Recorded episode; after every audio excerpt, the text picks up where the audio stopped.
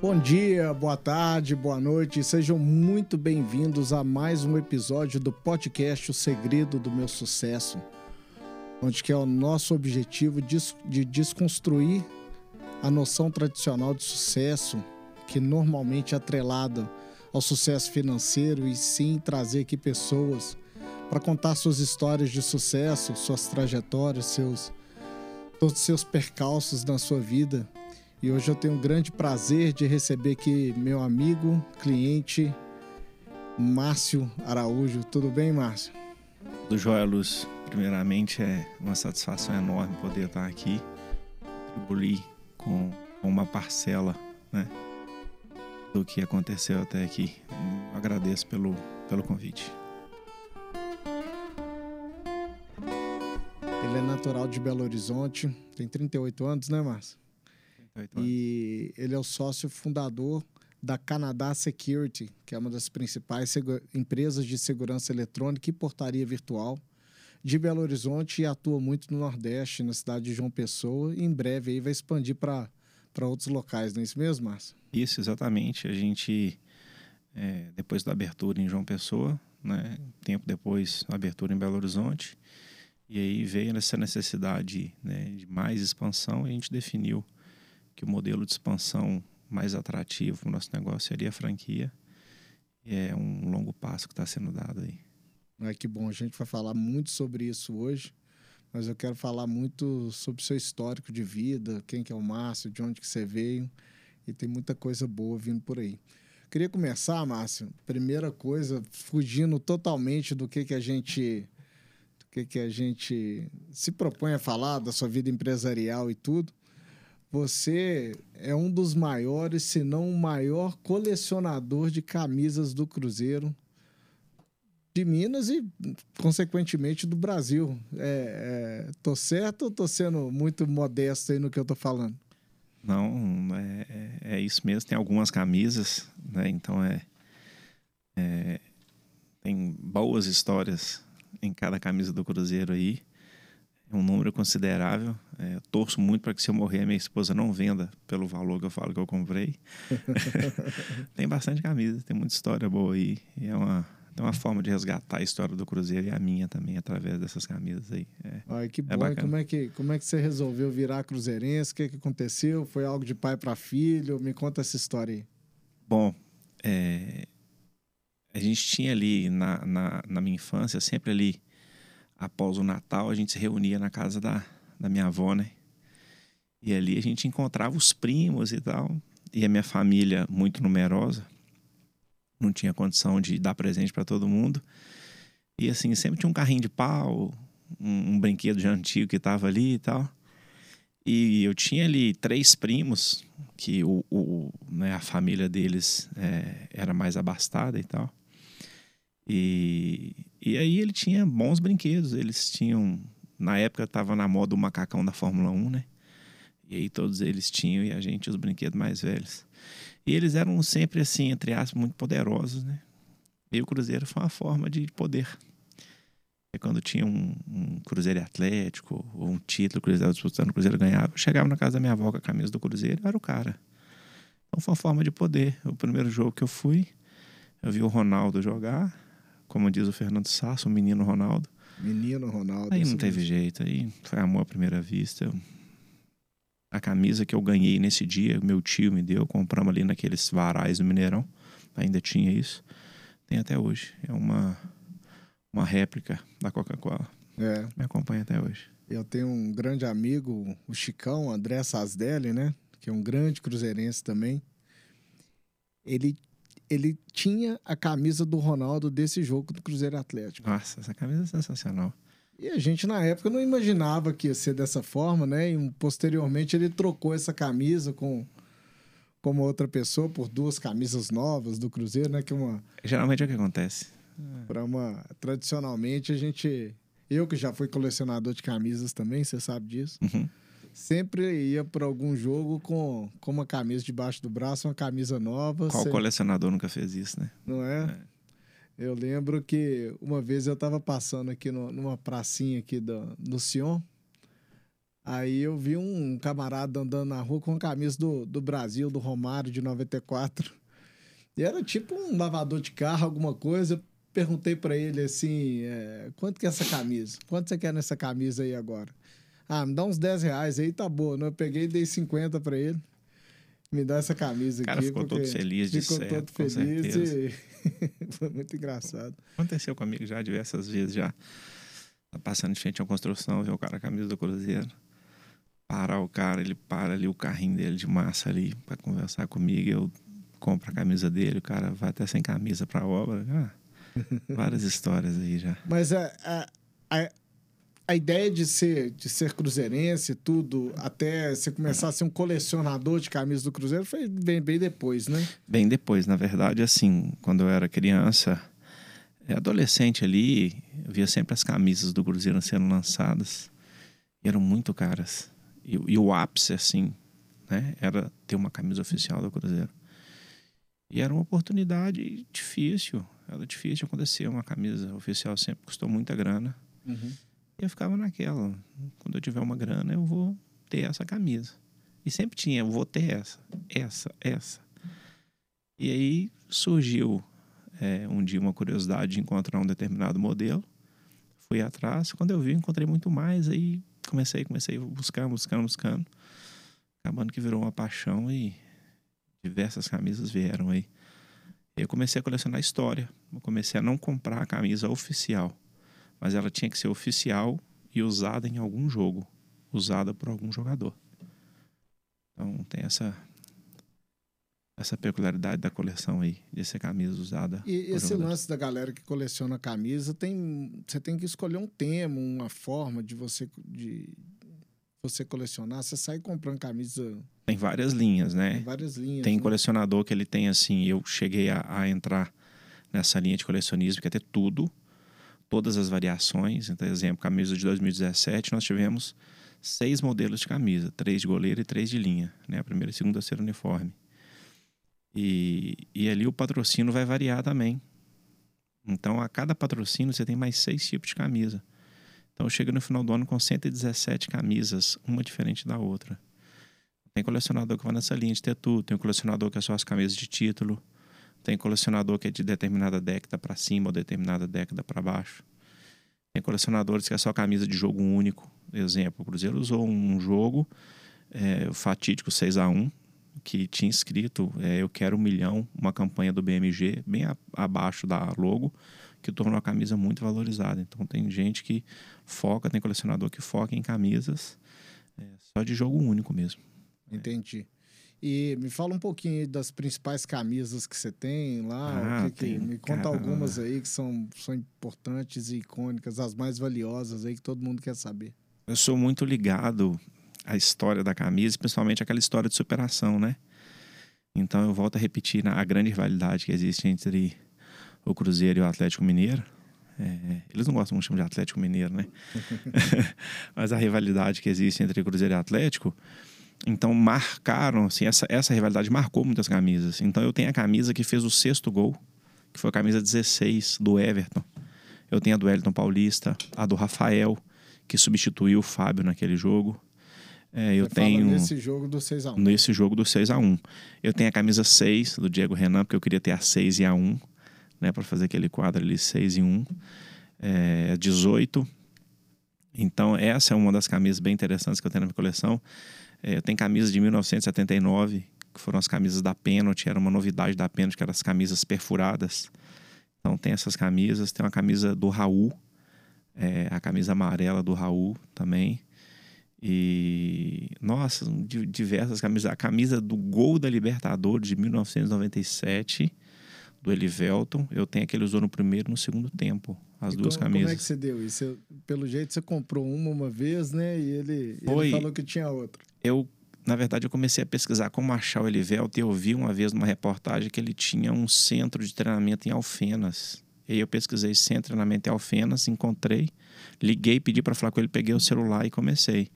E aí ele me vendeu a camisa e aí certo dia teve uma reportagem sobre, peguei essa camisa, trouxe para minha coleção, fiquei todo feliz com a camisa 20, raríssima, uma camisa da Rummel, dificílima de encontrar, foram poucos jogos. E, e aí ele foi me vender essa camisa. E uma certa reportagem depois disso, ele informou que ele tinha mais uma camisa. E aí eu falei, não, ter só uma não vale, né? Porque não tá, né? não tá cravado que a minha camisa foi a camisa do título. Aí eu fui atrás dele de novo, falei, não, eu quero essa segunda camisa. E comprei a segunda camisa. Então eu tenho ali camisa do primeiro e segundo tempo. Aí comprei o calção, o meião, a chuteira, veio tudo. Eu tenho todos os itens. Eu tenho medalhas também, tem a medalha da Libertadores, tem um troféu que eles receberam. Tem camisa do Mundial de Interclubes.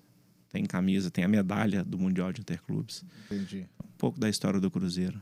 É. Para quem não sabe, nesse jogo do Mundial, o Bebeto jogou pelo Cruzeiro, né? Sim, o Bebeto, eu, eu fiz contato com o Bebeto, inclusive, fiz contato com a filha dele, tentei contato com um dos filhos, não consegui, fiz contato com a filha dele e tentei, é, parece que o Bebeto ainda, ainda tem essa camisa guardada ainda, ele tem um baú lá cheio de camisa, parece que ele tem essa camisa, mas acabando que não evolui não. Fiz contato com o Donizete, ele já tinha vendido a camisa, fiz contato com o Gonçalves, já tinha vendido, inclusive eu conheço quem, quem adquiriu essa camisa. Falando desses jogadores, foram os três jogadores os três. que vieram para jogar Isso. exclusivamente no É, aí do Mundial tem a camisa do Nonato, eu tenho a camisa do próprio Elivelto.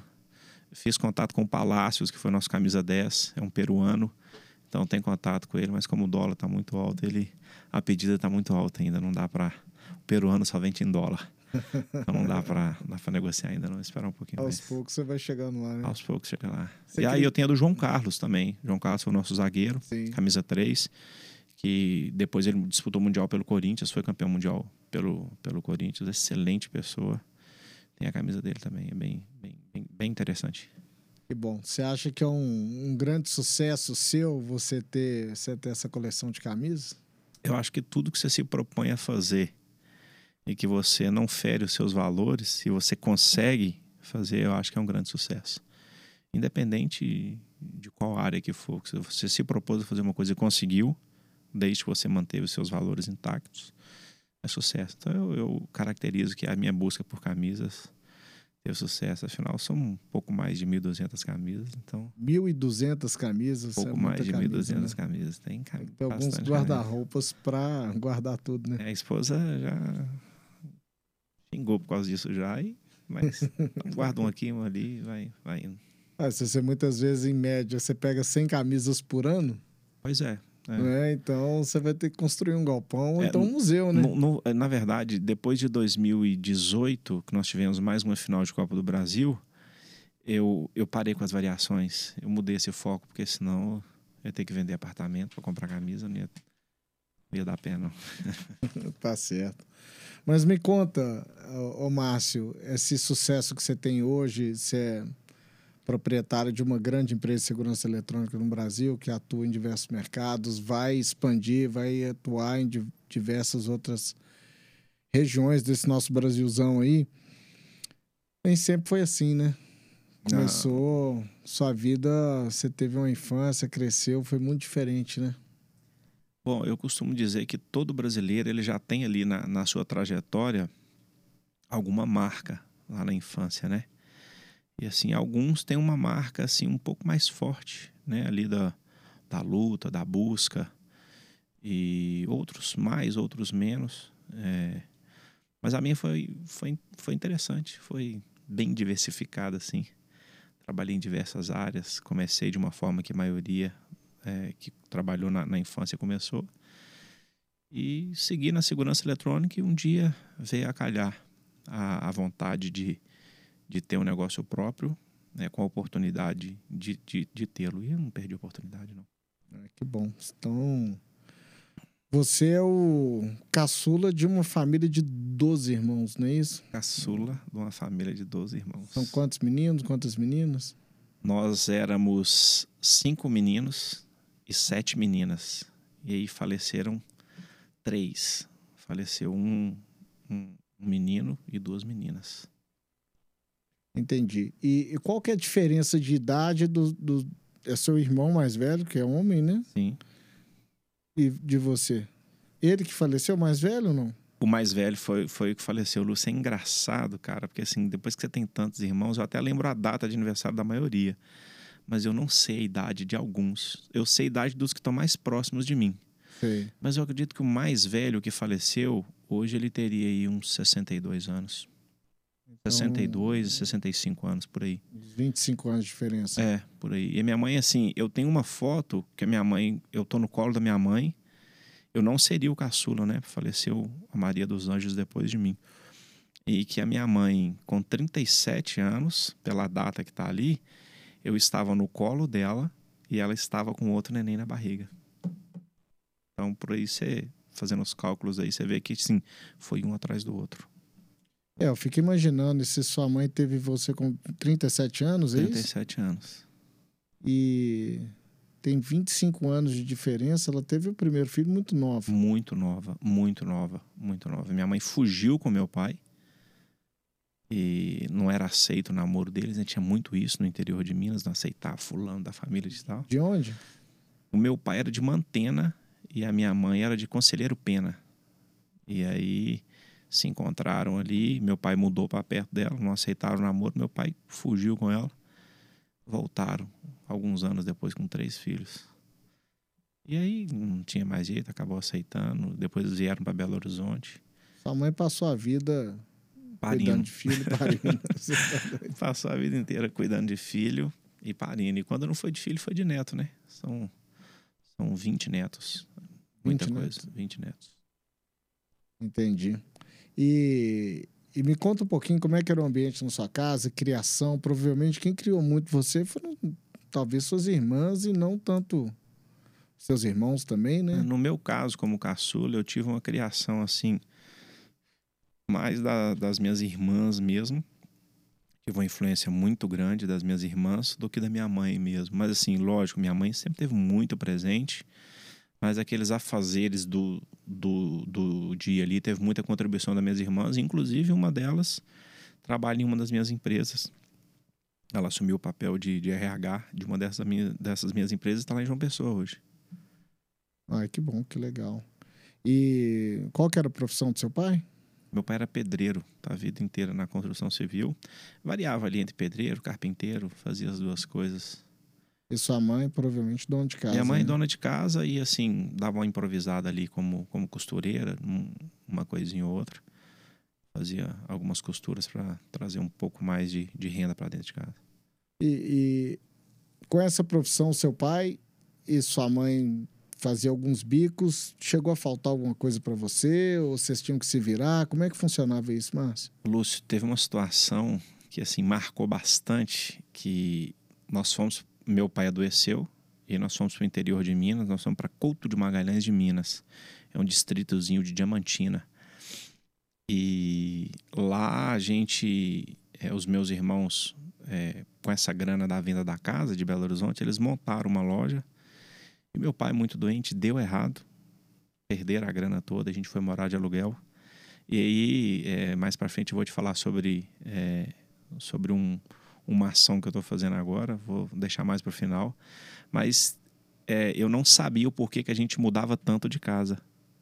Aí hoje eu fui descobrir porque a gente não tinha o dinheiro para pagar o aluguel. Então a gente, nós moramos em sete casas num período de dois anos. Então assim, eu não sabia por causa disso. Mas aí eu fui resgatando isso e eu descobri que a gente mudou tanto porque não tinha grana para pagar o aluguel, a gente mudava para uma outra casa. E aí voltamos para Belo Horizonte. E eu lembro que assim não tinha grana para voltar todo mundo para BH. E aí veio eu, uma irmã, né, que é um pouquinho depois de mim, e a minha mãe. E eu lembro que meu pai tinha muita mania de, de ajoelhar assim, eu sentava na perna dele, e nesse dia ele falou: senta aqui, vem cá, deixa o papai falar contigo uma coisa. E isso está muito vivo na minha memória. Ele falou comigo assim: você é o homem da casa agora. Eu fiz muita questão de sempre parecer muito com ele. Até hoje eu me visto muito com meu pai, os meus hábitos musicais são os mesmos do meu, do, do- do meu pai. E quais são? Forró. Inclusive, conheci minha, minha esposa no forró. Meu, meu pai é sanfoneiro, violeiro. Então, eu, eu gosto de forró, igual meu velho. E, e aí ele falou: Você é o homem da casa. Agora você vai cuidar da sua mãe para mim. E nós viemos para Belo Horizonte, né? Para ficar eu, minha mãe e minha irmã até que meu pai voltasse. A gente imaginava ali uns 30 dias. Que idade você tinha? Eu tinha ali oito anos, oito para nove anos. E aí, quando o papai voltou, era, já eram três meses. Então, assim, a gente ficou ali três meses, eu, minha mãe e minha irmã. E nesse meio tempo, minha mãe, nesse meio tempo, a minha mãe adoeceu. Então, assim, eu tive que cuidar da minha mãe e da minha irmã. E aí foi aí que eu comecei a, a minha primeira experiência no empreendedorismo foi aí. Eu comecei a vender chup-chup para a dona do barracão que a gente morava. Ela tinha uma plaquinha lá, vende chup-chup, eu comecei a pegar aquilo e levar para a escola. E aí juntei uma graninha, consegui comprar uma máquina. Aqui em Minas a gente usa muito o termo topa tudo, né? Onde vende as coisas usadas ali. Consegui comprar uma máquina para minha mãe fazer alguns concertos em roupa e a gente levantar uma grana. Mas mais um pouquinho a gente ia ficar numa situação bem delicada mesmo, porque já estava quase que faltando o que comer em casa. Mas foi uma experiência boa, cara. Foi, foi, foi, foi legal. Hoje eu olho para isso como um aprendizado muito grande, como uma embora é, algumas pessoas vejam como superação, eu, eu, vejo um pouquinho diferente. Eu vejo mais assim, tinha, tinha que acontecer, passei por aquilo sem ver o que estava acontecendo. Hoje a gente olha para trás e fala, poxa, né, o que, que aconteceu? Naquela época não tinha a menor noção. Sabia que tinha que fazer alguma coisa e foi feito. Eu orgulho bastante disso. Foi, Ai, que bom. Foi muito legal. Foi a Você primeira olha- experiência. Você olha para trás, olha para seu pai, para sua mãe, você, você vê uma imagem de muito orgulho, muita dedicação para criar os filhos. Como é que você vê isso? Muito. Meu pai é um exemplo de, de pessoa correta, de pessoa direita, é, cumpridor da lei. Ele é um cara muito disso. E a minha mãe, minha mãe é um exemplo de amor. Minha mãe é o maior exemplo de amor que eu pude conhecer, de carinho, de, de altruísmo.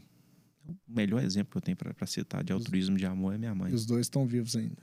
vivos. Graças a Deus estão vivos aí. Superaram a, a Covid, vacinado, primeira e segunda dose. Entendi. Então, além de além de, de vendedor de chup-chup, você passou por outras profissões também, nesse, nesse vai e vem, nesse corre de, de conseguir se manter, de conseguir. Sim, sim. é, Apesar de estudar, estudou também, né? Sim, claro. Dos homens lá de casa, eu fui o único que conseguiu o segundo grau. Uma faculdade, não só uma, fiz duas. Eu sou formado em eletrônica e sou formado em marketing. E, e assim, eu nunca deixei de estudar, não. Sempre fui muito atrás disso. E eu lembro que a experiência de vender o chup-chup ali, a dona Glória, que era a dona da casa, é, teve um dia que eu, eu tomei uma surra do Simval, que era um concorrente que tinha na porta da escola. Ele quebrou a caixa de isopor, Lúcio. E aí ela não gostou muito, descontou na minha comissão, também não gostei. Peguei a caixa para mim e eu comecei a fazer os meus chup-chups. Aí que foi a experiência, minha primeira, meu primeiro contato com empreendedorismo. Eu tinha um padrinho, ele era de BH, ele dava um litro de leite. Aqui tinha muito isso, parar a carroça na porta da casa, pegar o litro de leite. E tinha um pé de abacate na porta de casa e caía em cima da laje. Pof, aquele abacate enorme. Pegava, fazia chup-chup e levava para a escola para vender. E o meu era melhor, porque o meu era de leite e, e de abacate. E o do Simval era de creme holandês, que hoje a gente antigamente fala creme holandês, né? Juntava tudo. mineirês, né? É, Esse era- mais para um era- dicionário é. mineirês. era aquele chup-chup de que suco, que você chupava o chup-chup, ficava só o gelo no saquinho e a cor toda nessa língua, Na né? língua, É, azul. Isso, exatamente. Vermelho, azul, laranja. Então ali, ali foi o primeiro passo. Aí depois dali eu fui trabalhar de flanelinha, conheci a turma ali do bairro novo que eu morava, né? Que tinha mudado de Diamantina. Fui olhar carro. No começo meus pais não sabiam, não. Ia antes da escola, depois ia pra escola, voltava, olhava carro de novo. E aí, depois eles souberam, achei que iam brigar comigo, mas tava entrando mais uma grana em casa, tava ajudando. Como é, que é, como é que é a dinâmica empreendedora do Flanelinha? Me conta um pouquinho. Qual, qual que, é, o- qual que é o lance? O que que acontece ali? Cara, o lance do flanelinha é tipo assim, a gente. Realmente olha o carro não olha? Como é que, como é que funciona? Passa o olho, né? Você tá ali. E aí o que acontece? É... Bom, cara, na minha época eu, eu lembro que interessante eram os carros que tinham assim que a gente falava, esse cara vai dar uma grana boa. Era o Logos, era um carrão.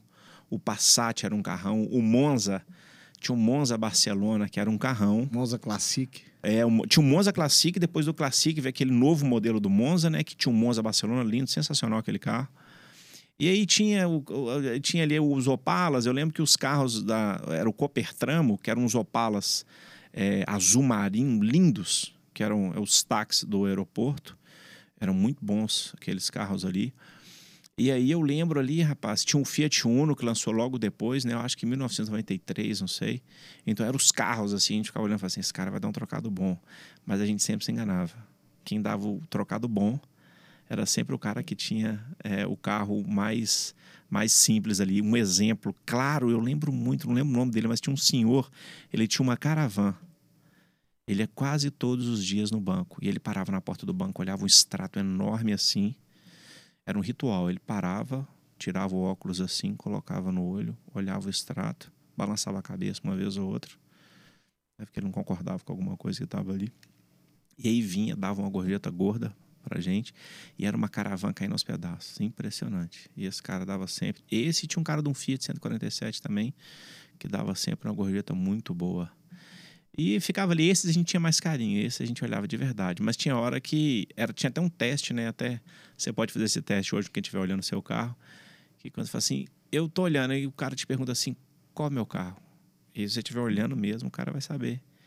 É, se ele estiver olhando mesmo, vai saber qual carro é o seu. Então, eu ficava muito atento, porque às vezes eu falava que estava olhando, o cara falava, qual é o meu carro? Eu falava, é o Passat. Então, eu ficava muito atento, eu, eu me entregava muito aquilo ali. E ganhava um, um bom dinheiro. Era um, era um bom dinheiro. O primeiro contato com uma nota de, de do real foi através do meu trabalho. Eu levei para casa. E nesse ponto aí, você tinha quantos anos? Bom, eu, eu conto muito. É, eu lembro que tinha uns encartes assim que a Caixa Econômica dava, os promocionais da Copa do Mundo de 94, sabe? Eu lembro do Monza Barcelona, que foi uma. É, foi a Eco 92 né? É, eu lembro dos adesivos da Eco 92, eu lembro do Monza Barcelona, foi uma, uma alusão à Olimpíadas de 92, não é isso? Então, 94 você tinha 11 anos, é isso? 94 eu tinha 11 anos. Eu comecei a trabalhar lá em 1992, eu tinha 9 anos. Eu sou de 83. Eu fico imaginando como são diferentes as coisas hoje em dia, né? É, hoje é meio impensável você deixar alguma criança na rua com de essa 9 idade. anos. De 9, de 9 anos, anos é. na rua mesmo em diferentes níveis de financeiros sim, assim. Então é sim. é um. Mas eu acho que a preocupação do ponto de vista social era totalmente diferente do que é hoje, né? É, hoje, hoje, hoje a gente passa por uma modalidade de crime muito diferente do que tinha antigamente. Antigamente eu trabalhava à noite, de madrugada, vou te contar isso mais pra frente, mas eu adorava quando eu via alguém na rua. Hoje eu dia de madrugada, o que eu não quero é ver alguém na rua. Né? Você fica com medo de ver alguém na rua. Antigamente se sentia protegido. Eu, eu, eu trabalhei de madrugada tão, tão cedo, tão novo, que eu tinha medo de assombração ainda. Então eu adorava quando eu via alguém falar assim: tô seguro, tem um humano aqui.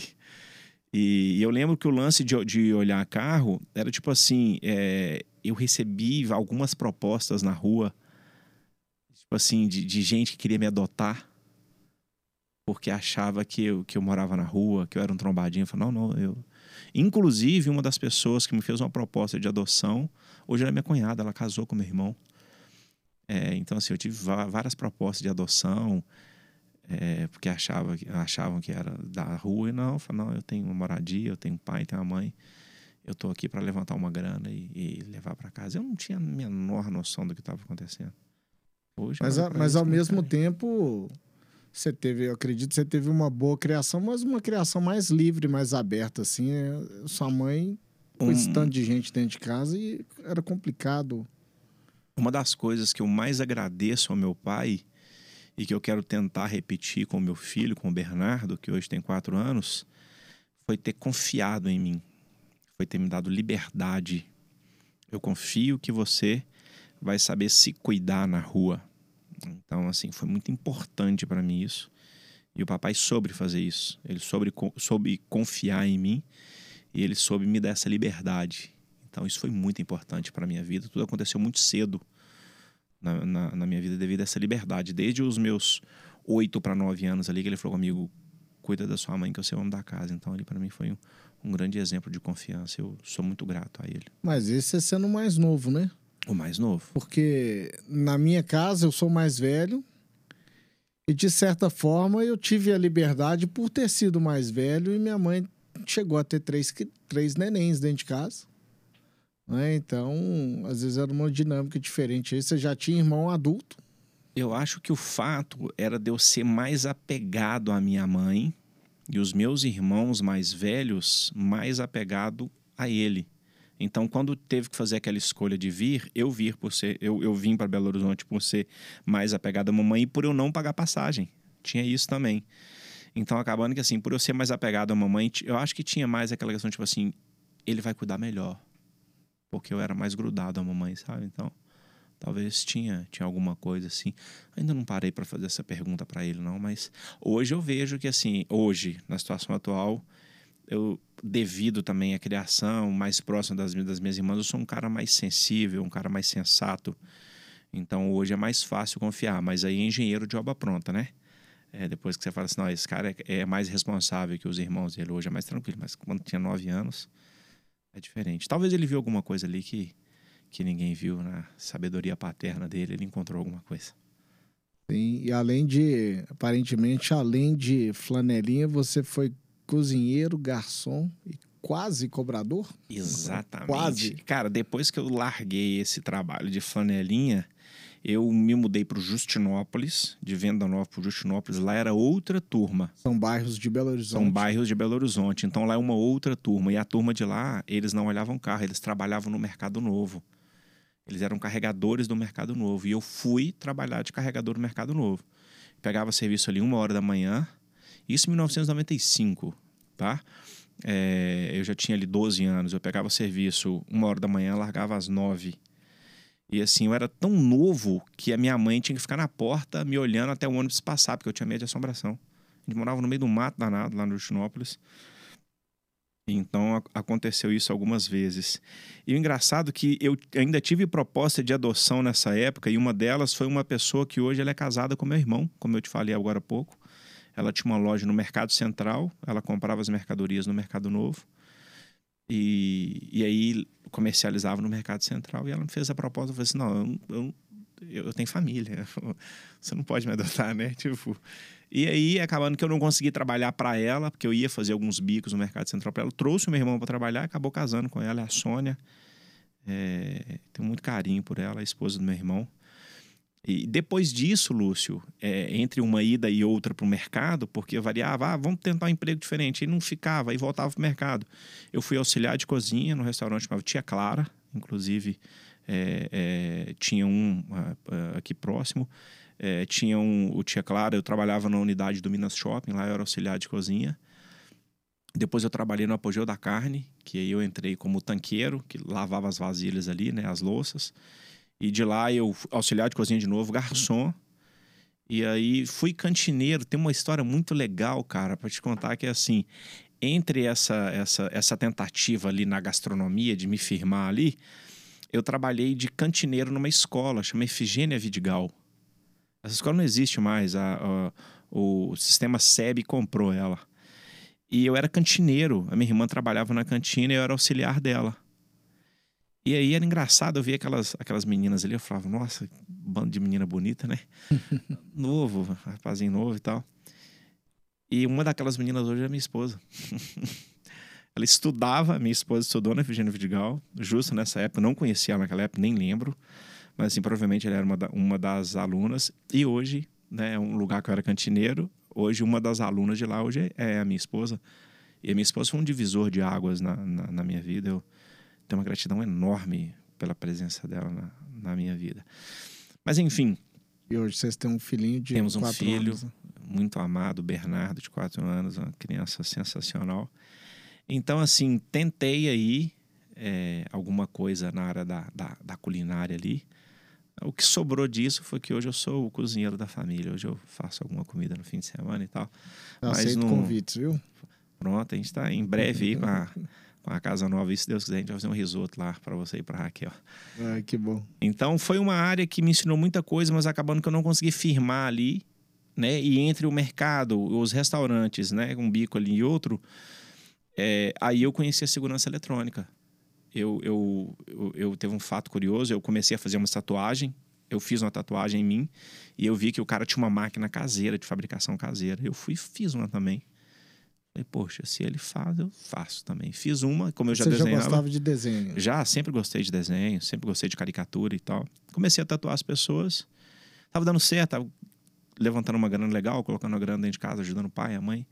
E aí, um belo dia, o papai chegou e tava uma gritaria dentro do quarto. Eu tava tatuando a, a poupança de uma menina, rapaz, como ele fala, né? não, não vou aceitar tatuar a poupança de uma moça dentro dessa casa, não. e eu tava ali no bumbum dela fazendo a tatuagem, ela gritando, ele abriu a porta e viu aquela cena. Aí ele apelou feio, tivemos uma briga. Eu falei, tô colocando grana dentro de casa, cara, eu tô ajudando e tal. Ele não aceitou, ele falou, debaixo do meu teto, não. Eu tinha 16 para 17 anos. Mostrar falei, tanto que seu pai era correto, né? Exatamente, cara, corretíssimo e tal. Eu falei, não, tá bom, debaixo do seu teto, não. E eu saí de casa. Fui morar com um amigo. Depois esse amigo foi morar com um irmão. O meu irmão. Você tava desenhando o quê, né? Era uma, uma flor e um coração, assim. Uma flor? Era coisa simples, não tinha nada demais. Mas ela tava ali com, a, com, a, com o bumbum exposto ali, né? E, era uma época mais conservadora um pouco, né? Você, talvez você tatuar um, alguma coisa no bumbum de alguém não era algo tão corriqueiro. Eu acho que eu, hoje eu faço a leitura que a gente já estava migrando né, para da, da, da, daquela época mais conservadora da criação dos baby boomers, né, que é o, que é o, meu, que é o meu pai, para essa geração agora. Então a gente estava meio que migrando. Só que o meu pai é um baby boomer, o meu pai é um cara muito conservador. Então hoje ele não aceitaria. Então, como eu vejo algumas coisas e tal. E aí eu resolvi sair de casa, eu vi que era o meu momento. Saí, aproveitei a oportunidade. Depois fui morar com o irmão. Meu irmão tinha uma oficina mecânica embaixo nos fundos era uma empresa de segurança eletrônica e em cima era nosso barraco. Era um, um quarto. Eu e ele morávamos lá. Eu acho que quem, quem tomou essa esse caminho aí de tatuar o bumbum foi a Anitta agora, né?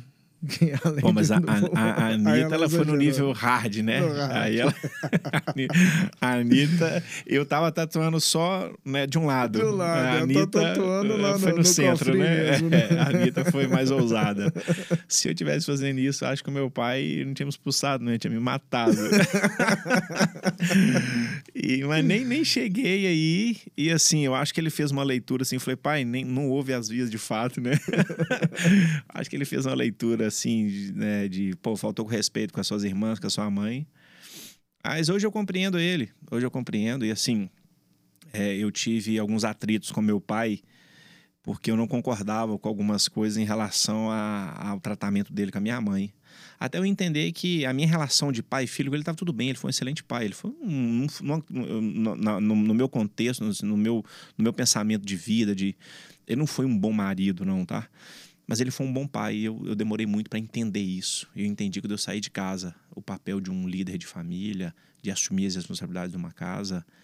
E, e isso vem, um, vem assim, ônus e bônus, né?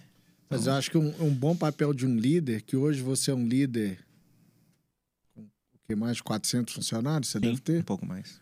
Isso é muita gente. Para uhum. você organizar isso tudo não é, não é tão fácil. Mas se deve nos princípios, né? Sim. Se você, você cria os princípios corretos, você já acha que já está meio caminho andado ali e você tem que forçar esses. Sim, eu, eu, costumo, eu costumo dizer que o desafio entre um ponto e outro é assim, você chegar no outro ponto é, mantendo assim os seus valores intactos, né? A sua essência, aquilo que você aprendeu. Eu acho que é o alicerce, é a base de tudo. Então, meu pai, ele, ele foi muito feliz nessa criação mesmo com os erros dele, eu acho que ele, ele foi muito feliz com isso.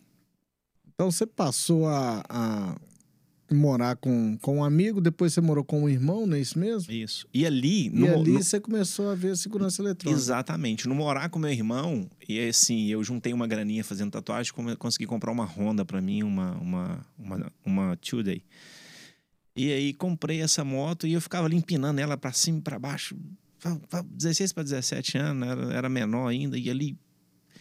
E aí tinha essa empresa nos fundos. E aí meu irmão falou assim: eu dou um trabalho para esse moleque aí, rapaz. Esse menino é bom na moto ali para você ver. À noite ele pode ver os alarmes que disparam e tal. Aí o cara falou, mas ele é menor. Falou, mas à noite ninguém vai. O cara foi me deu esse trabalho e falou: alarme dispara, a pessoa vai passar pro seu disparo, você vai lá e vê pra gente. E aí eu ia. Aí teve um fato curioso, Lúcio, nessa época aí, que esse cara ele era um, um policial, sabe? Ele tinha essa empresa e tal, então ele conhecia todas as guarnições ali do bairro, né? Todas as viaturas e tal. E aí teve um dia, cara, que eu, eu, eu parei numa, numa blitz e aí o cara falou comigo assim, documento.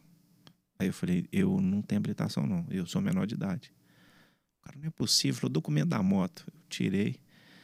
Aí ele já ia prender a moto, eu falei, essa moto é do fulano, né? Não, não vou citar nomes para expor aqui. Essa moto é do fulano. Ele, não, não pode ser. O policial falou comigo, não pode ser. Ele falou, só um momento. Pegou o telefone, ligou. Fulano, quantas motos que você tem? Aí ele falou, só tem uma. Ele falou, já é a terceira que passa aqui hoje. então os ex-funcionários desse cara usavam como álibi. Não, essa moto é do fulano. Mas aí eu consegui, depois tirei minha habilitação, eu consegui passar por isso, tirei minha habilitação. Mas ali, entre um disparo de alarme e outro, eu comecei a mexer numa centrais de alarme ali. Eu sempre fui muito curioso para eletrônica. Comecei a mexer numa central e outra, e um dia eu pedi uma oportunidade. Eu falei, cara, eu quero ser auxiliar técnico. Eu, eu entendi um pouquinho disso aqui. E aí me colocaram para trabalhar com o Gerson, que é um, um cara muito legal. O Gerson me treinou. E quando ele me treinou, ele falou assim: olha, esse menino tá pronto eu vou agora tentar um trabalho numa empresa de ônibus e eu vou deixar ele no meu lugar. E eu fui virar instalador. E por falar em empresa de ônibus, você até me perguntou aí, quase cobrador de ônibus, eu, eu, eu não consegui passar no processo seletivo. Tinha eu, um amigo, o Emerson, que era meu vizinho, nós fomos fazer o processo junto. E lá ele passou, eu não consegui. A, a psicóloga fez uma leitura, eu pedi um feedback. E aí é, ela foi informada que, tipo assim, que para trabalhar é, nessa profissão você tinha que ter é, um pouco de flexibilidade, não? Qual que é o termo que ela usou? É, é, jogo de cintura. Jogo de cintura, ser mais articulado com as pessoas e que eu não tinha jogo de cintura com as pessoas. Ainda bem que ela errou na, na, na análise dela, né? Porque eu sempre me propus a fazer muito bem tudo aquilo que eu peguei para fazer. Eu parto Ela achou que você era meio tímido ou você era realmente tímido, você acha? Lúcio, Talvez eu, ali na entrevista. Naquele momento ficou... ali, sim, mas eu acho que um psicólogo sabe fazer a leitura de se você está ou se você é. Eu estava. Porque você né? não era muito tímido, não, não pra, pra sair tatuando pra o bumbum das meninas. bumbum das pessoas eu não era, né? E, a pergunta que não quer calar, foi um bumbum só ou tatuou vários bumbuns? Não, foram vários bumbuns, foi ah. frente e verso, diversas vezes, várias situações.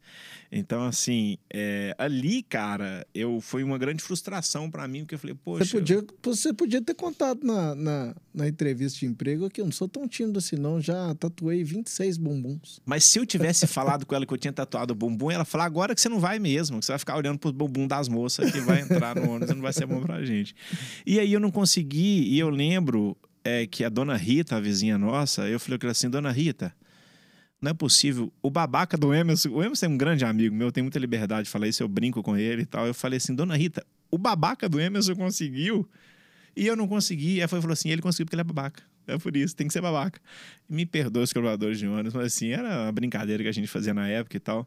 Mas eu não consegui, cara. Depois fui nas lojas americanas. E hoje, infelizmente, é uma acabou, profissão não tem, que tá. Não é, tem não cobrador tem. de ônibus. Pouquíssimos mais, né? os casos, pouquíssimos. Eu acho isso um absurdo. Falando aí, até externando uma opinião minha. É, eu acho que assim, é, um é uma absurdo... forma de contribuir ainda mais com a má distribuição de renda que a gente tem no nosso país, né? E assim, e é um serviço muito mal prestado sem o cobrador de ônibus. Eu, eu, eu faço um essa leitura. você forçar um, um motorista que está dirigindo um ônibus ali. Uai, não, com, com não é, não muitas é, vezes 100 vidas atrás de você, tendo que fazer com duas troco e, tal, e não é, não é assim, e não é o desvio de função, né? Que, que o sindicato é, muito, muito fala no desvio de função. É, não é nem isso. Eu penso muito, Márcio, questão de o emprego sempre vão existir na economia é, melhoras, melhorias, evoluções tecnológicas que te permitem Sim. eliminar mas, certos mas eu, empregos eu, e criarem outros. Eu acho que é tipo fazer o piloto, fazer o check-in do cara, né? Porém, você não... colocar, você colocar o risco, todo mundo Concordo. que está ali e porque eu tenho certeza que você está numa profissão, você pode se capacitar, mudar para outra e, profissão. E do ponto, so, mas do você, ponto de vista social você, também é muito ruim, Lúcio. Você colocar, você colocar aquilo ali, entubar alguma coisa no motorista de ônibus, que ele não vai, ele não vai deixar de, de aquele emprego por conta daquilo, que aquele, muita, muitas vezes o motorista de ônibus está ali há 20, 30 anos, está naquela Sim. profissão ali. Não vai fazer outra coisa. Ele... E assim, o cara tá ali. E você colocar em risco e essa pessoa. Você colocou algo na, na, na, na, linha de profissão dela ali que. Não tá habituada, não né? Não tá habituada. E às vezes o cara tá aquela preocupação ali, além de estar de tá atento ao trânsito, tá aquela preocupação, tipo, será que eu dei o troco errado? Pô, vão descontar de mim. Nós já dei o troco errado, descontaram de meu salário vai vir menor. É um absurdo. É, e fora do, do ponto de vista social também, que você está desempregando mais uma pessoa, né? Que só tinha aquela possibilidade de emprego ali. Então não consegui, frustrei muito não ser conseguido ser cobrador. Eu gostaria de ter sido. Depois disso, eu tentei uma vaga de emprego nas lojas americanas. Não consegui também. Foi interessante que eu saí de onde eu morava com meu irmão, fui a pé até o Minas Shopping.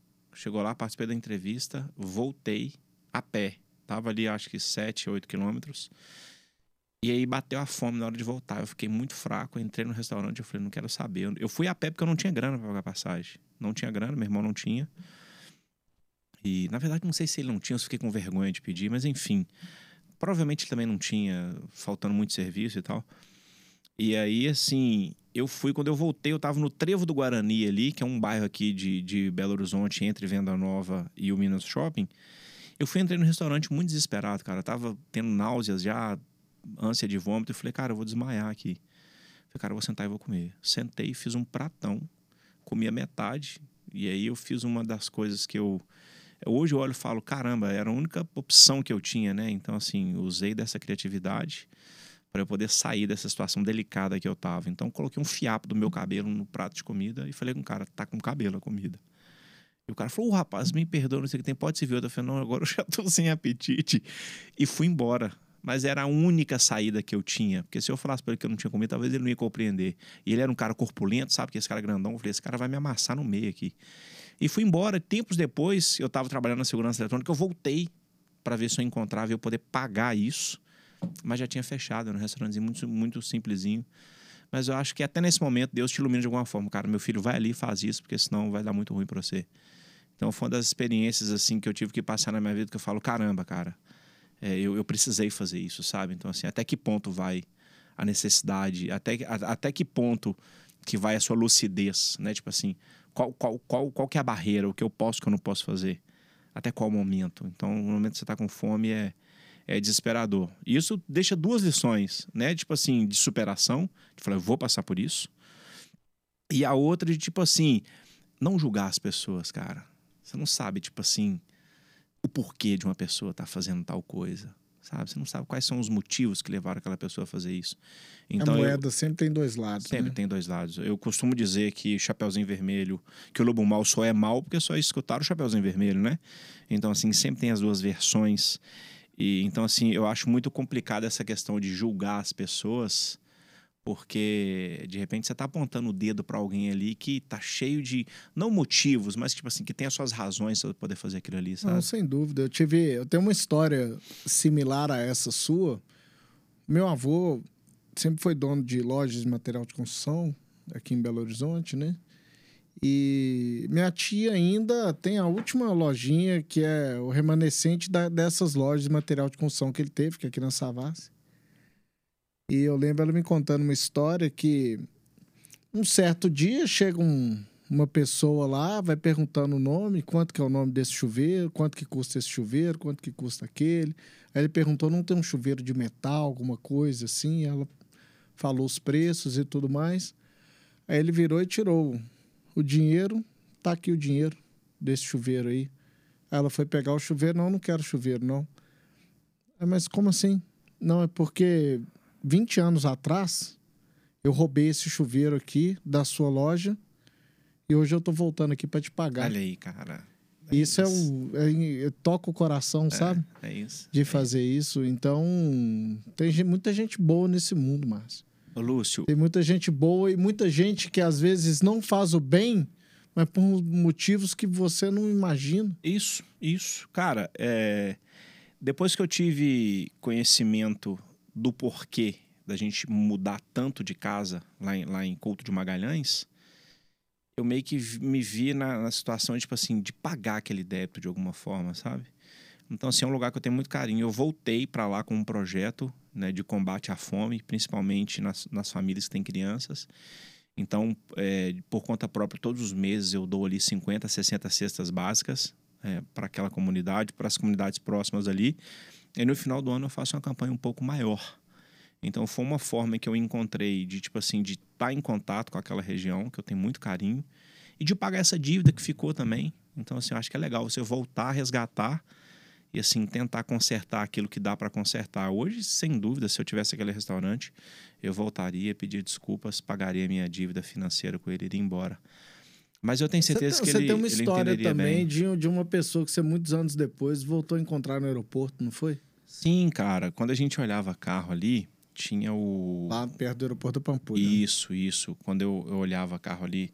Tem uma história muito legal, que assim, eu vou até linkar, que assim, eu, na segurança eletrônica, eu trabalhei um tempo na Emiv, é uma empresa que eu tenho muito respeito, muito carinho por ela.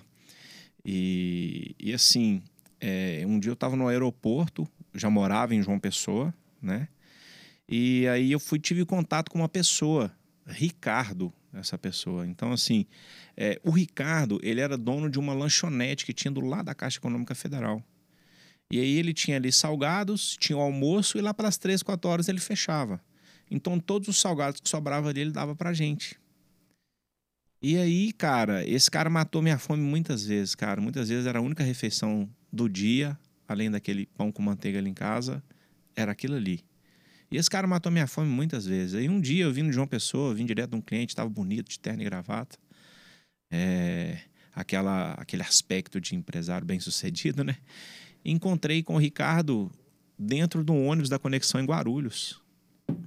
Aí eu, caramba, cara. Olhei para ele, eu falei, Renato, ele falou, Ricardo, eu sempre confundi. Aí ele, Ricardo. E, e aí, cara, tive contato com ele, eu falei, cara, você não vai lembrar de mim, mas é, você matou a minha fome muitas vezes.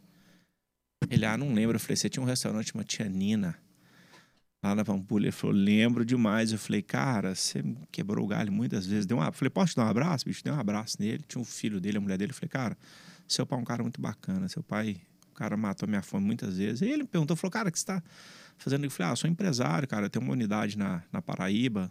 Tô, acabei de abrir unidade em Belo Horizonte agora. Eu tinha ali meus 200 e poucos funcionários, né? Colegas de trabalho, como eu costumo dizer. Ele ficou mega surpreso. Ele falou, cara, achei que você era, era trombadinho. Tá? Eu falei, não, cara, eu falei várias vezes ali, eu não era, eu tinha família. Eu tava ali para levantar uma grana, para dar uma força para eles e tal. Ele, pô, cara, parece que, que valeu a pena que Deus te honrou, né? Eu falei, honrou, cara, eu tô aqui, tô, tô firme. E aí tem uma coisa muito legal, Lúcio, que é assim, ali naquela região, ali tem a, a Noraldino de Lima atrás, e, tinha, e tem a professor Magalhães Penido, né? Que é paralela a ela ali, uma pertinho da outra. Elas têm um determinado momento ali que ela faz um, um Y ali, sabe? E aí, cara, eu entrei na EMIV depois que eu trabalhei nessa empresa de segurança eletrônica, a primeira que eu te falei, né? Que eu não tinha habilitação. Depois disso, eu trabalhei na segunda, me destaquei na segunda e fui trabalhar na EMIV. Quando eu cheguei na EMIV, foi uma grande escola para mim. Eu entrei, eu ia ser patrulheiro. E aí lá tinha uma pessoa que me conhecia e falou: Cara, esse cara é técnico. A gente tá precisando de técnico. Aí me colocaram como técnico. Depois de algum tempo como técnico, eu virei supervisor técnico. Aí depois de um tempo como supervisor técnico, eu recebi uma oportunidade para o comercial. Aí eu virei consultor.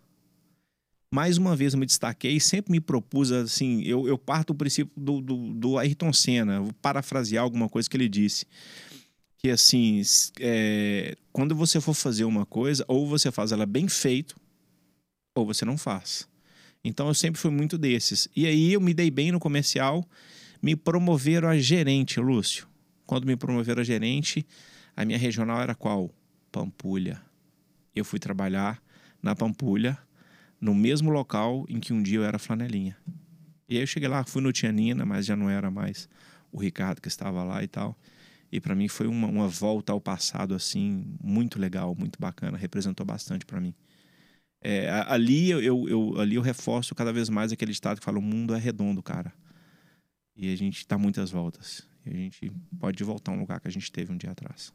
É, duas, duas lições aqui, né? O mundo é redondo e a moeda sempre tem dois lados. Exatamente. Duas lições aí pra gente repensar, pensar nos nossos, no nosso dia a dia, né? Sim, com certeza. Isso tudo aconteceu. Uma frase que eu gosto muito de, de falar também e, e colocar em prática aquela que a vida sempre acontece fora da nossa zona de conforto. Que legal, que bacana. Então, se a gente. No momento que a gente ficar confortável com aquilo ali, você deixou de inovar, deixou de crescer, Sim, sim. deixou de sair do. deixou de ter aquele frio na barriga que, Que, é. que muitas vezes você vê, você vê. Eu vejo algumas pessoas que estão ali, que estão conformadas com aquele estilo de vida que ela leva e tudo. Foi algo que eu nunca, nunca quis, sempre quis fazer o diferente, inovar.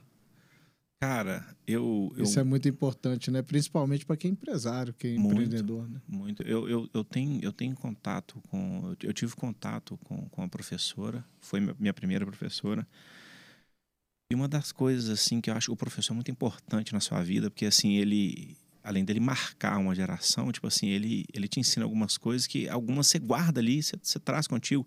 Acaba, assim, aquilo parece que entra no seu DNA, cara e eu tive uma professora Marta lá em Diamantina, foi minha primeira professora. E assim, ela estava ensinando a gente a formar frases, como eu te falei, minha memória é muito boa. E ela sempre cobrava da gente assim: eu quero criatividade. Eu não quero o gato bonito, o cachorro late, não, não. Eu quero criatividade. E ela sempre instigou muito isso. Falou: Márcio, criatividade. Eu lembro que eu era da turma do fundão e eu vi ela vindo dando bronca em todo mundo. Então já tipo assim, criatividade. E as minhas frases eram mais completas, sabe? é, sempre inovava. E sempre foi criatividade, criatividade. Eu fui trazendo isso na minha vida. Então, assim, uma das características mais marcantes da minha carreira, criatividade. E a criatividade sempre vai te tirar da zona de conforto. E tem uma coisa muito interessante, Lúcio, em relação à zona de conforto. Tem aquela zona de conforto boa, né? Zona de conforto ela não é nem boa nem ruim. Nem ela boa é nem ruim. É a zona de conforto, porque, tipo assim, tem aquela, aquela pessoa que já adquiriu um determinado é, é, valor financeiro mês, a independência financeira, como uns gostam de dizer, e tá tudo bem. E tem aquela pessoa que tem uma dor, se acostumou com ela e tá tudo certo. Então eu acho assim sair da zona de conforto, seja ela qual patamar que você esteja, sempre sair da zona de conforto. E foi o sair da zona de conforto que te levou a empreender e criar a Canadá, que hoje é essa grande empresa aí, não é isso? Foi exatamente. Eu trabalhei em uma empresa de João Pessoa e lá. Antes disso, você mudou para João Pessoa para cuidar. Eu morava em Belo Horizonte, eu era gerente comercial na Emive, estava assim é, consolidando. Nesse ponto já tinha um sucesso. Já tinha, já era. Já, já, já, já saiu daquela. Não, ali eu já tinha um carro, já tinha uma moto, já tinha uma, uma namorada. Umas camisas do Cruzeiro. Já tinha poucas, mas tinha alguma coisa. Já ia nos jogos, coisa. já ia nos jogos ali, não precisava serrar o bandeco de ninguém. Tinha muito isso no Mineirão, né? Se chegar serrar o trofeiro do cara, já precisava, já tinha um dinheiro para ir pro Mineirão e comer o meu trofeiro. E aí, cara. Histórico tropeiro do Mineirão. Ah, aquele ali, o, o, aquele tropeiro foi histórico. Ir pro Mineirão não comer o tropeiro não era ir pro Mineirão, né, cara? Mineirão novo piorou o tropeiro. Ah, demais, muito, né? muito. O, o, tropeiro, se ele não tiver com a chapa suja, não presta. Não presta. O tropeiro bom é com a chapa suja e o jaleco do cara que tá servindo também tem que estar sujo. Tá senão, senão tá errado. E aí, cara, assim, eu.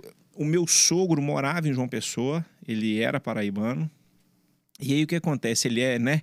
E aí fui para João Pessoa porque a gente foi passear, acabando que eu gostei de lá. E a minha esposa, minha hoje, minha esposa, falou assim comigo na época: falou, a gente podia vir morar aqui, né?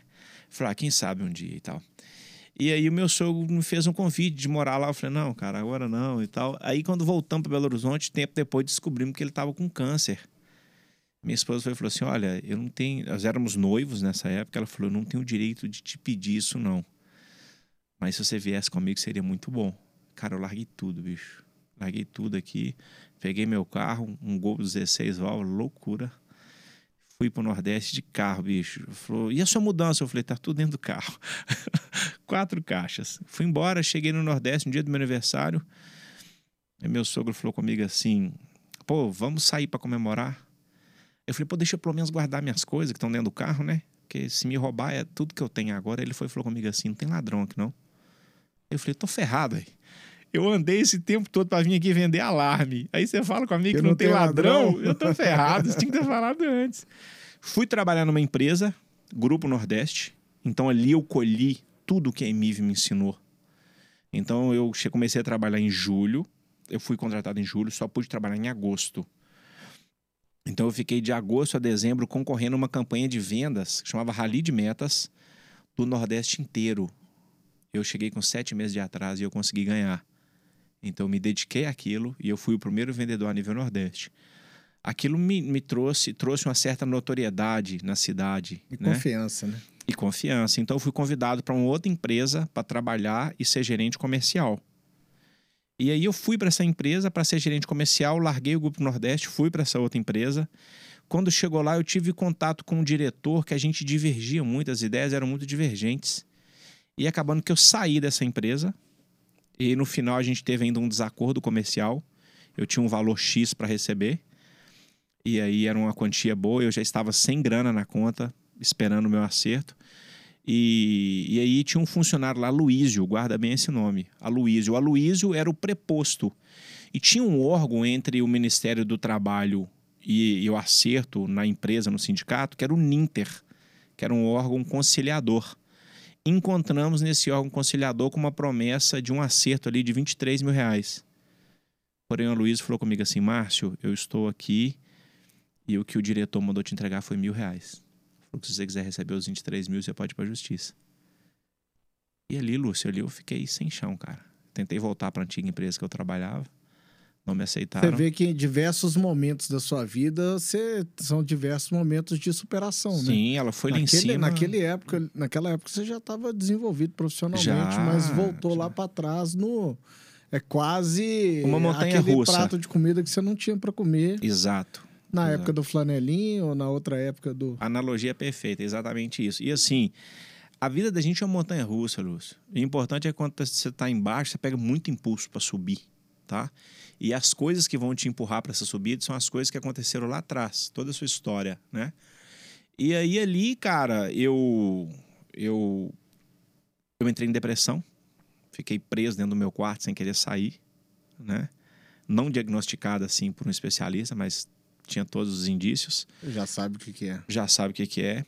E aí o Aloísio, né, me deu essa, essa má notícia. E aí fiquei uma semana ali. Minha esposa foi falou comigo assim: reage, criatura, você tem que tirar a gente dessa. E aí, num dia dessa, num desses dias da minha fossa ali, eu falei com a minha esposa: vou montar minha empresa. Eu lembro quando a reação dela. Quando eu falei, vou montar para minha empresa, ela falou: o quê? Você vai montar uma empresa? Ainda mais nesse momento, né? Nós estamos negativo no banco 300 reais, porque a gente pagou o condomínio. Você vai montar uma empresa? Eu falei, vou montar uma empresa. E aí fui montei a Canadá, com menos 300 reais no bolso. Fiz uma, uma relação ali de Não todos os tinha clientes. dinheiro, mas tinha toda aquela bagagem, né? Lúcio, toda aquela experiência. Eu sou da teoria que um, um, um negócio ele sobrevive muito da boa ideia. O dinheiro acaba, a boa ideia fica. Se você tiver o dinheiro e não tiver uma boa ideia, vai ser muito difícil. Mas se você tem uma boa ideia consolidada, por mais que você não tenha dinheiro, vai para frente, cara. E aí, assim, fiz uma relação dos clientes que eu tinha conseguido no porta a porta, não que a empresa tinha me dado. E ali eu comecei a fazer uma prospecção. Consegui alguns clientes e começou a dar certo, a empresa foi indo bem. Eu, assim, eu, eu defini pontos estratégicos em que as pessoas, quando fossem para o trabalho, vissem a minha placa, né, a placa da minha empresa prega, né, que é pregada nas fachadas. Eu defini ali pontos estratégicos onde assim os meus futuros clientes viriam a minha marca quando vão para o trabalho e quando voltam também. Eram dois caminhos distintos. Então a minha empresa nasceu do dia para a noite com uma ideia tipo assim: tem muito cliente, eu quero essa empresa. E começaram a me ligar e eu comecei a, a fazer aquele trabalho. E eu lembro, hoje tem um palestrante, Alberto Marinho, que é, tem um, é um nome muito consolidado na Paraíba também, que ele foi meu primeiro colaborador. E a gente não tinha conta no banco, Lúcio. E aí eu fui pro no, no, no Google, coloquei boleto bancário, dei um print, levei pro Pente, coloquei o nome da minha empresa, fiz um carnezinho com 12 parcelas, carimbei as primeiras, a primeira, segunda, terceira e quarta, o meu payback era no quarto mês, e aí eu ia no meu cliente e falava assim, tá aqui, os quatro primeiros meses você vai me pagar em cheque, tá? É, tá aqui, já tá um carimbo de pago, é, você não tá adiantando nada, é 30, 60, 90, 120. E tá aqui o carnezinho. O Alberto, quando ele pegou esse... ele pegou esse carnê, olhou, ele olhou e falou assim: Isso é um invento. não vai dar certo. Eu falei, cara, a gente não tem outra saída. Tem que ser. Tem que ser, cara. E aí fomos, fiz isso. E aí, antes de chegar o quarto mês, eu já tinha conta no banco, tava, fui no cliente e falei, cara, deu errado aquele carnê, tô te dando um outro aqui, mas tá tudo pago, tudo certinho.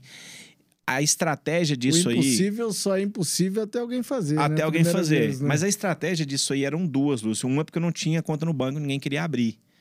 né? E a outra era que assim, eu não tinha dinheiro para comprar o equipamento para colocar no cliente. Ele não comprava, ele locava. A modalidade de segurança eletrônica, a maioria é, é locação. Sim. E aí, com os quatro cheques, eu ia no fornecedor. E lá eu comprava. Pegava os quatro cheques do cliente, trabalhava com o dinheiro dele. Comprava os equipamentos. Você assistiu Chaves?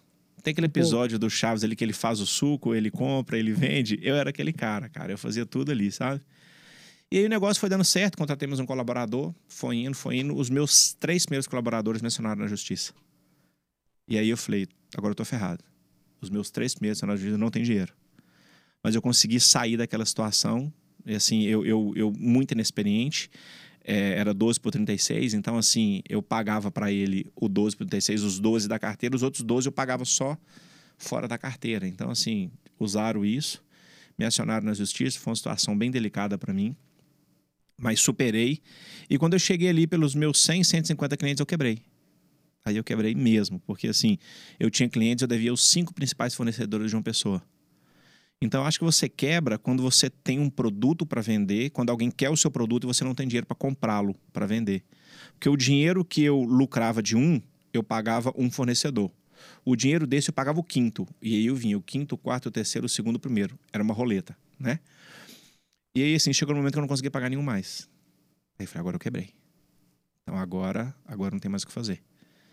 E aí eu falei pra minha esposa, eu falei, agora nós estamos quebrados. Que a grana que entra é ponto de equilíbrio, eu pago as despesas, não só para comprar equipamento. E aí eu falo que aí, assim, eu tive um professor, Aurelinaldo Gama, foi um professor de empreendedorismo que eu tive, e ele fala assim: você vai saber o quão empreendedor você é no dia que você tiver 50, 70 mil para pagar, à noite, à tarde, e durante a manhã você não tem nada. E quando chegar no outro dia ainda sobrar alguma grana no seu bolso. Eu guardei aquilo comigo, cara. E aí eu fui numa, num cliente meu que era uma lavanderia, lavanderia Panda. E lá tinha um Rodrigo. Se o Rodrigo tiver a oportunidade de ouvir esse podcast aqui, eu quero, quero agradecer. Você foi um cara muito importante na minha vida. E ali eu falei com o Rodrigo, falei, Rodrigo, você não quer terceirizar a portaria da lavanderia? Não é uma lavanderia muito grande, ela fornecia é, é, serviço para os hotéis de uma pessoa. E eu falei, você não quer é, terceirizar essa portaria comigo, não? Rodrigo falou, mas isso é muito caro. Eu falei, quanto que você gasta seus porteiros? Rodrigo falou, ah, eu gasto 4.500. Eu falei, não, Rodrigo, não é. Você gasta 8, 9 mil reais aqui, a férias, décimo terceiro, todos os encargos trabalhistas, né? Todos os riscos também.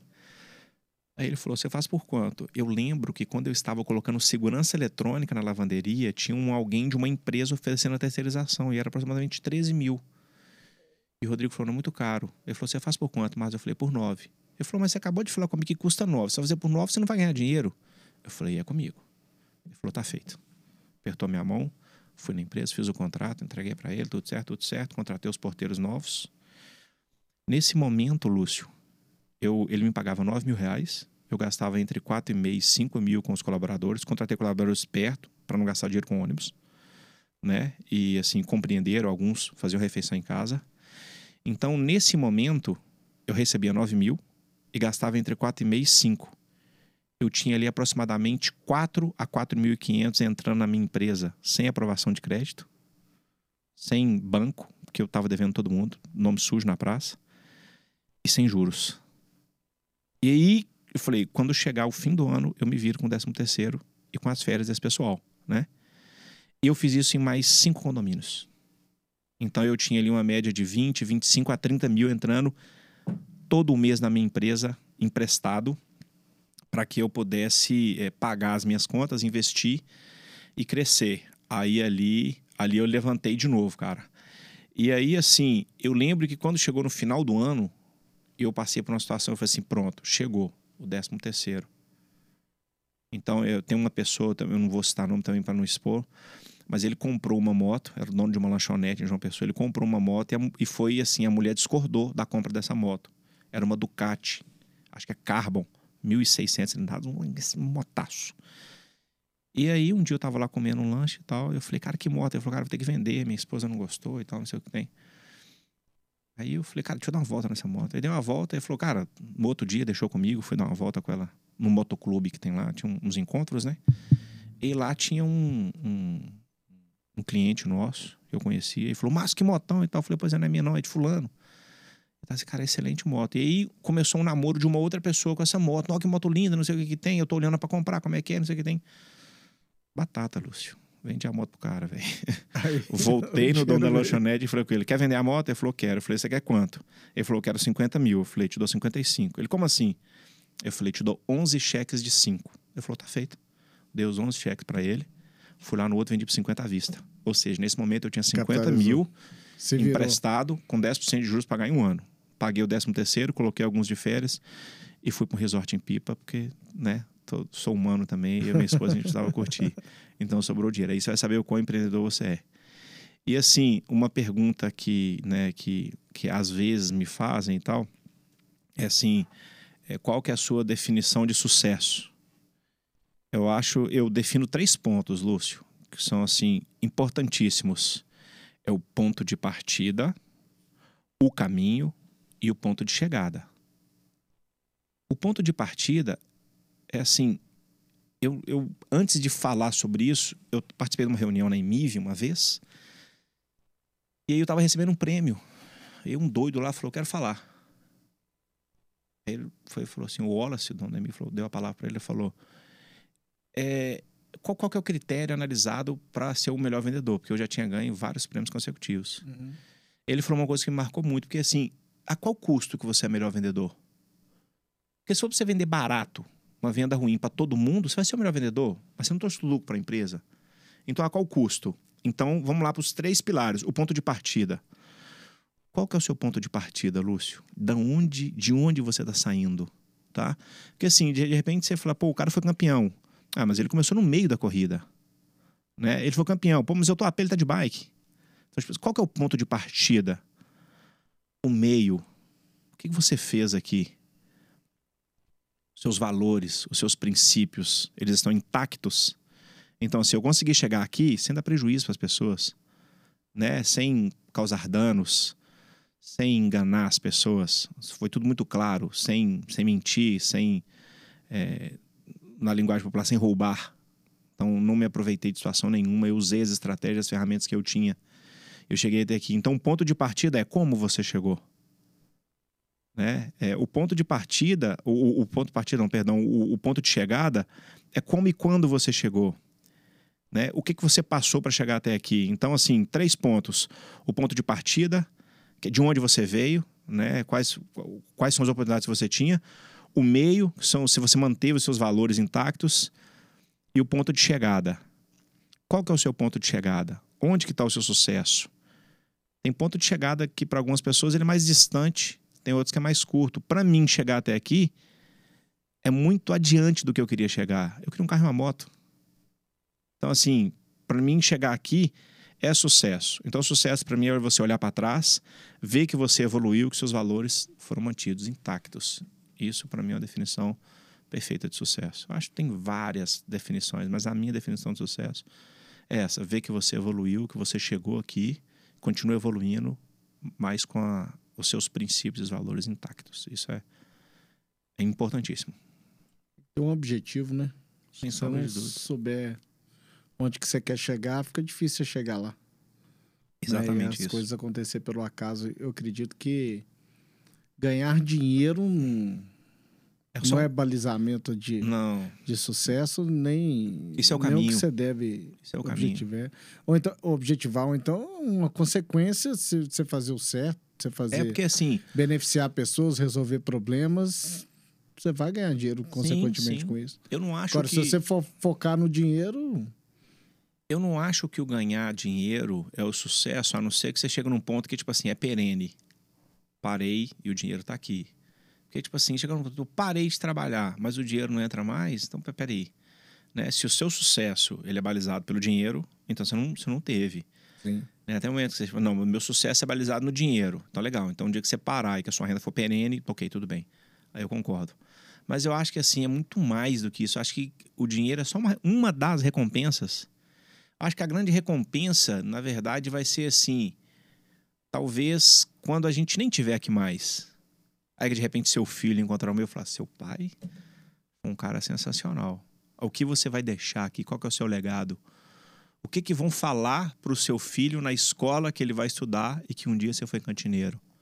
né? Então, tipo assim, isso eu acho que é sucesso, cara. É você sair de lá, chegar aqui, mas os valores estão aqui ó, intactos. Isso. Curtir a jornada também, né? Muito. Curtiu, curtiu o caminho. Eu costumo dizer que a gente não chega na felicidade. A felicidade é um caminho, cara. Todos os dias acontece.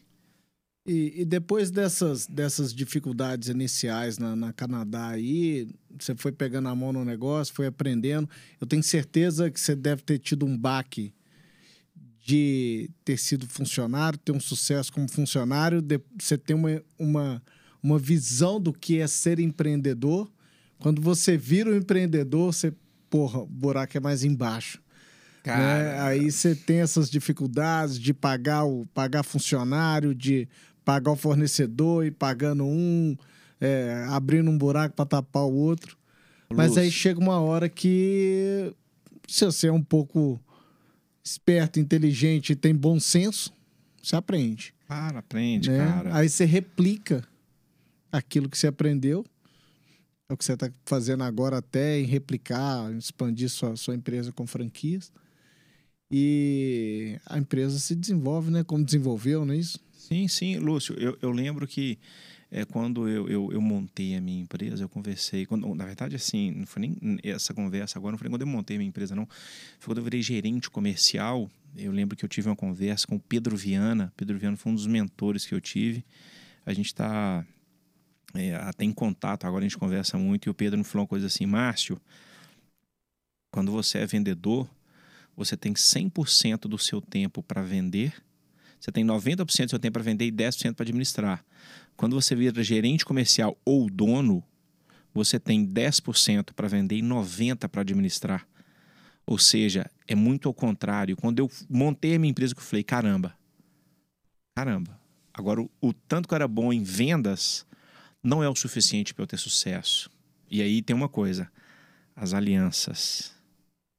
Quando eu consegui o que eu queria na Paraíba, que era pagar as minhas dívidas e ter uma empresa de sucesso, eu falei: agora eu quero ir embora.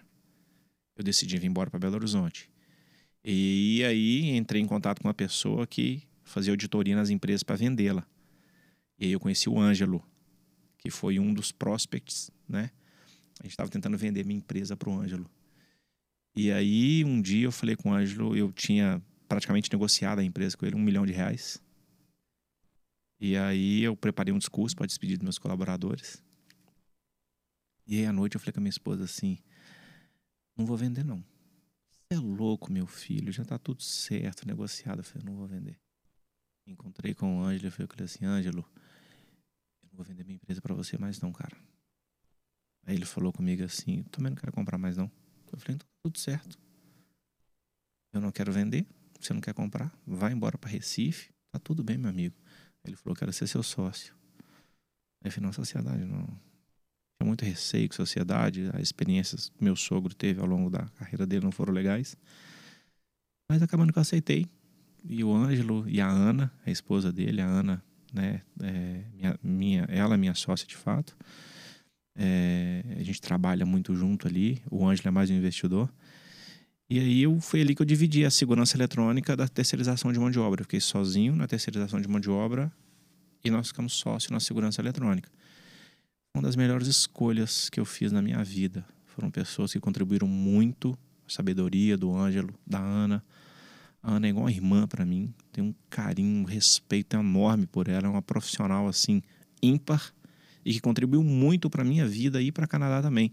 E quando eu vim para Belo Horizonte, eu convidei dois grandes amigos para serem sócios da segurança eletrônica. Na Humana, na terceirização de mão de obra, eu continuo sozinho. E eu tenho dois sócios, que é o Ederson e o, e o Antônio, são pessoas importantíssimas na minha vida também, e que contribuem muito para esse fortalecimento da marca. E agora está entrando a Bruna, né? nessa nova parceria, que é a franchise, é, que é, uma, é, um, é um modelo de expansão que a gente está fazendo. E com a consultoria, né? Com a, com a, consultoria do Lúcio, que também é muito importante para a gente, a sabedoria enorme, tem ensinado a gente bastante. Agradeço muito por isso. E é isso. Vamos usar, vamos. O sócio crescer. ele tem que trazer mais do que dinheiro, né? Muito mais que dinheiro. Eu acho que o dinheiro é assim, traz isso tudo que o nosso resultado, um dos resultados vai ser o dinheiro. Um dos resultados. O sócio ele tem que, o sócio ele tem que trazer assim é, ele tem que te completar. Né? Ele não pode ser bom aquilo que você é bom. Ele tem que ser bom naquilo que você não é bom. Ele tem que ser aquela parte que te completa. Márcio, você saiu praticamente do nada. Foi flanelinha, vendedor de chup-chup. Você foi garçom, você foi é, auxiliar de cozinha, virou tatuador, né? Passou por muita coisa. Venceu, tem uma história linda de sucesso, passou por, por vendedor, por empresa, por empresário, por, por é, funcionário de empresa, agora virou empresário, está crescendo. Quando que, quando que vai ser suficiente? O que, que tem mais por vir? Por que, que o que, que te motiva para continuar criando, continuar crescendo? O, o, o que está por trás disso aí? Esse fogo todo que nunca acaba. Eu acho que é continuar o caminho que eu comecei lá quando eu meu pai falou comigo assim: agora você é o homem da casa, agora eu sou o homem da minha esposa, eu sou o homem do meu filho, eu continuo sendo o homem da casa. Então assim, é o que me move é continuar esse caminho, sabe, Lúcio? É desenvolver, continuar crescendo todos os dias e deixar um legado aqui. E isso não tem fim, cara. Não tem fim. Um caminho assim, um caminho ele só tem fim né? Quando, quando fecham ali se as cortinas, é, Deus define a sua hora, ali é o fim. Mas enquanto você tiver força de vontade, que você não tiver as limitações, né, físicas, não tem fim, cara. Não tem fim. Você vai continuar, você vai seguir, você vai tocar o seu caminho e sempre mantendo aquela constância, desenvolver. Tem um cara que assim que eu tenho muito respeito por ele, foi um mentor que eu tive, Bruno Adriano. Ele fala evolução 1% ao dia. Então é isso, cara, 1% ao dia. Não tem fim. Não tem fim. E o que me move é, é seguir esse caminho, cara. Seguir esse caminho e vamos embora. Passa, um, passa uma mensagem para quem está começando lá, quem que acha que não é possível. É possível, né? Você tem que ter resiliência, tem que ter boa vontade, Cara, o que eu tenho para te dizer é que assim, tudo que você for fazer, faça com muito amor. Faça sempre o melhor. Se não for assim, é melhor nem fazer. E assim, é... existem várias formas de fazer. Várias. E quando você está muito cansado, não é sinal que você tem que desistir, é sinal que você tem só que descansar. Descansar, tentar de uma outra forma sempre vai haver uma forma. As pessoas de sucesso, as pessoas que tiveram sucesso, né, você pode pegar no mundo corporativo inteirinho. As pessoas que tiveram sucesso, elas tentaram de várias formas. Thomas Edison diz uma vez, em uma das perguntas que fizeram a ele, é, que ele, acho que foram mil tentativas de se inventar uma lâmpada, né? E aí ele falou: você fracassou 999 vezes. Ele falou: não, não. São 999 vezes é, formas de não se fazer uma lâmpada. Então, assim, você vai encontrar uma, cara. Tenta de todas as formas, tenta uma, tenta outra, não desiste. A mensagem é: não desista. Você vai encontrar uma forma e você vai conseguir. Uma hora você chegará. Que bom. E para terminar, Márcio, eu queria te perguntar qual que é o segredo do seu sucesso? Passei para todo mundo. O segredo do meu sucesso, Lúcio, são esses três pontos valorizar o meu ponto de partida, não esquecer de onde eu vim, não esquecer a minha essência, não é, fazer com que os meus valores sejam intactos durante o meu caminho e chegar até aqui com todos esses valores intactos e pronto para seguir os novos caminhos. Então, o segredo do meu sucesso são esses três passos: valorizar bastante o meu ponto de partida é, fazer com muito carinho, com muito amor o meu percurso e chegar no final, chegar ou até aqui com todos os meus valores intactos. Esse, manter os meus valores, esse, esse é o meu segredo. Ah, que bom, muito bom mesmo.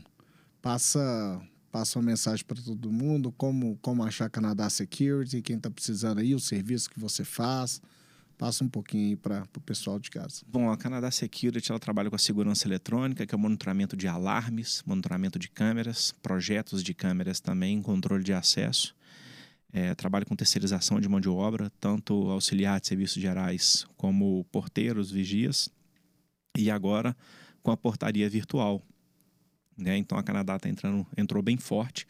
Já são vários prédios atendidos com a portaria virtual, onde você tem ali é, toda a profissionalização do atendimento de, de porteiro com uma redução de custo muito grande. É, você vai encontrar Canadá em Belo Horizonte, por enquanto em Belo Horizonte, na Paraíba, nas redes sociais e nosso site, que é o www.canadasecurity.com.br. A gente está no Instagram, Canadá Security, ok? Questão da. Você está falando da portaria virtual. Acho que o pessoal tem uma dúvida em casa. Um, um, a, a, segurança não diminui por você não ter uma pessoa lá na ponta, não? Na, na verdade, a sensação de segurança, né? É, talvez você é, perca um pouco da sensação de segurança antes de conhecer todo o trabalho da portaria virtual. Quando se ouve falar em portaria virtual, ali você perde um pouco da sensação de segurança, mas que ela é recuperada quando você vê todos os processos que há por trás disso. Porque um porteiro virtual, ele tem um gestor, ele tem um processo de uma empresa. Muitas vezes o síndico não tem tempo de treinar, não tem tempo de capacitar. Então o porteiro virtual ele vem com tudo isso, com todo esse treinamento, com toda essa vigilância e assim tem ferramentas na empresa para que ele fique acordado 24 horas, para que não durma serviço e te dê um trabalho é, bem profissional e seguro. Ah, que bom. Márcio, gostaria de agradecer demais sua presença aqui. Foi uma conversa fantástica. Espero que você continue tendo todo esse sucesso aí, que passe esse sucesso para o seu filho, né? Que você inspire muitas pessoas, muitas famílias. Você tem tanto de funcionário, então você tem uma responsabilidade muito grande de passar isso tudo para frente para que outros possam conseguir o sucesso deles mesmo. Lúcio, agradeço pela oportunidade de expor um pouquinho da minha trajetória aqui, de falar um pouco né, de, de, como eu penso, de, de, como eu defino o sucesso, falar da minha empresa, falar de mim, falar da minha trajetória. É uma, uma satisfação. É, sempre que tiver uma oportunidade, quero estar de volta. Desejo muito sucesso né, no, no seu podcast O Segredo do Sucesso. E é uma honra estar aqui com você. Mais uma vez, muito obrigado. Ah, que bom. Obrigado. Pessoal, obrigado mais uma vez pela presença de vocês, pela, pela paciência de estar aqui escutando. Espero que a gente que nesse programa a gente possa ter compartilhado algo que te leve aí a ter seu próprio sucesso. E não esqueça de, se, se você está vendo isso aqui no YouTube, de, de uh, clicar no coraçãozinho, de compartilhar, de se inscrever no canal. Se você está na Apple, de, de favoritar seu programa, seguir a gente, que tem muita coisa boa vindo por aí, tá bom? Um abraço a todos e até a próxima. Bom dia, boa tarde, boa noite. Tchau.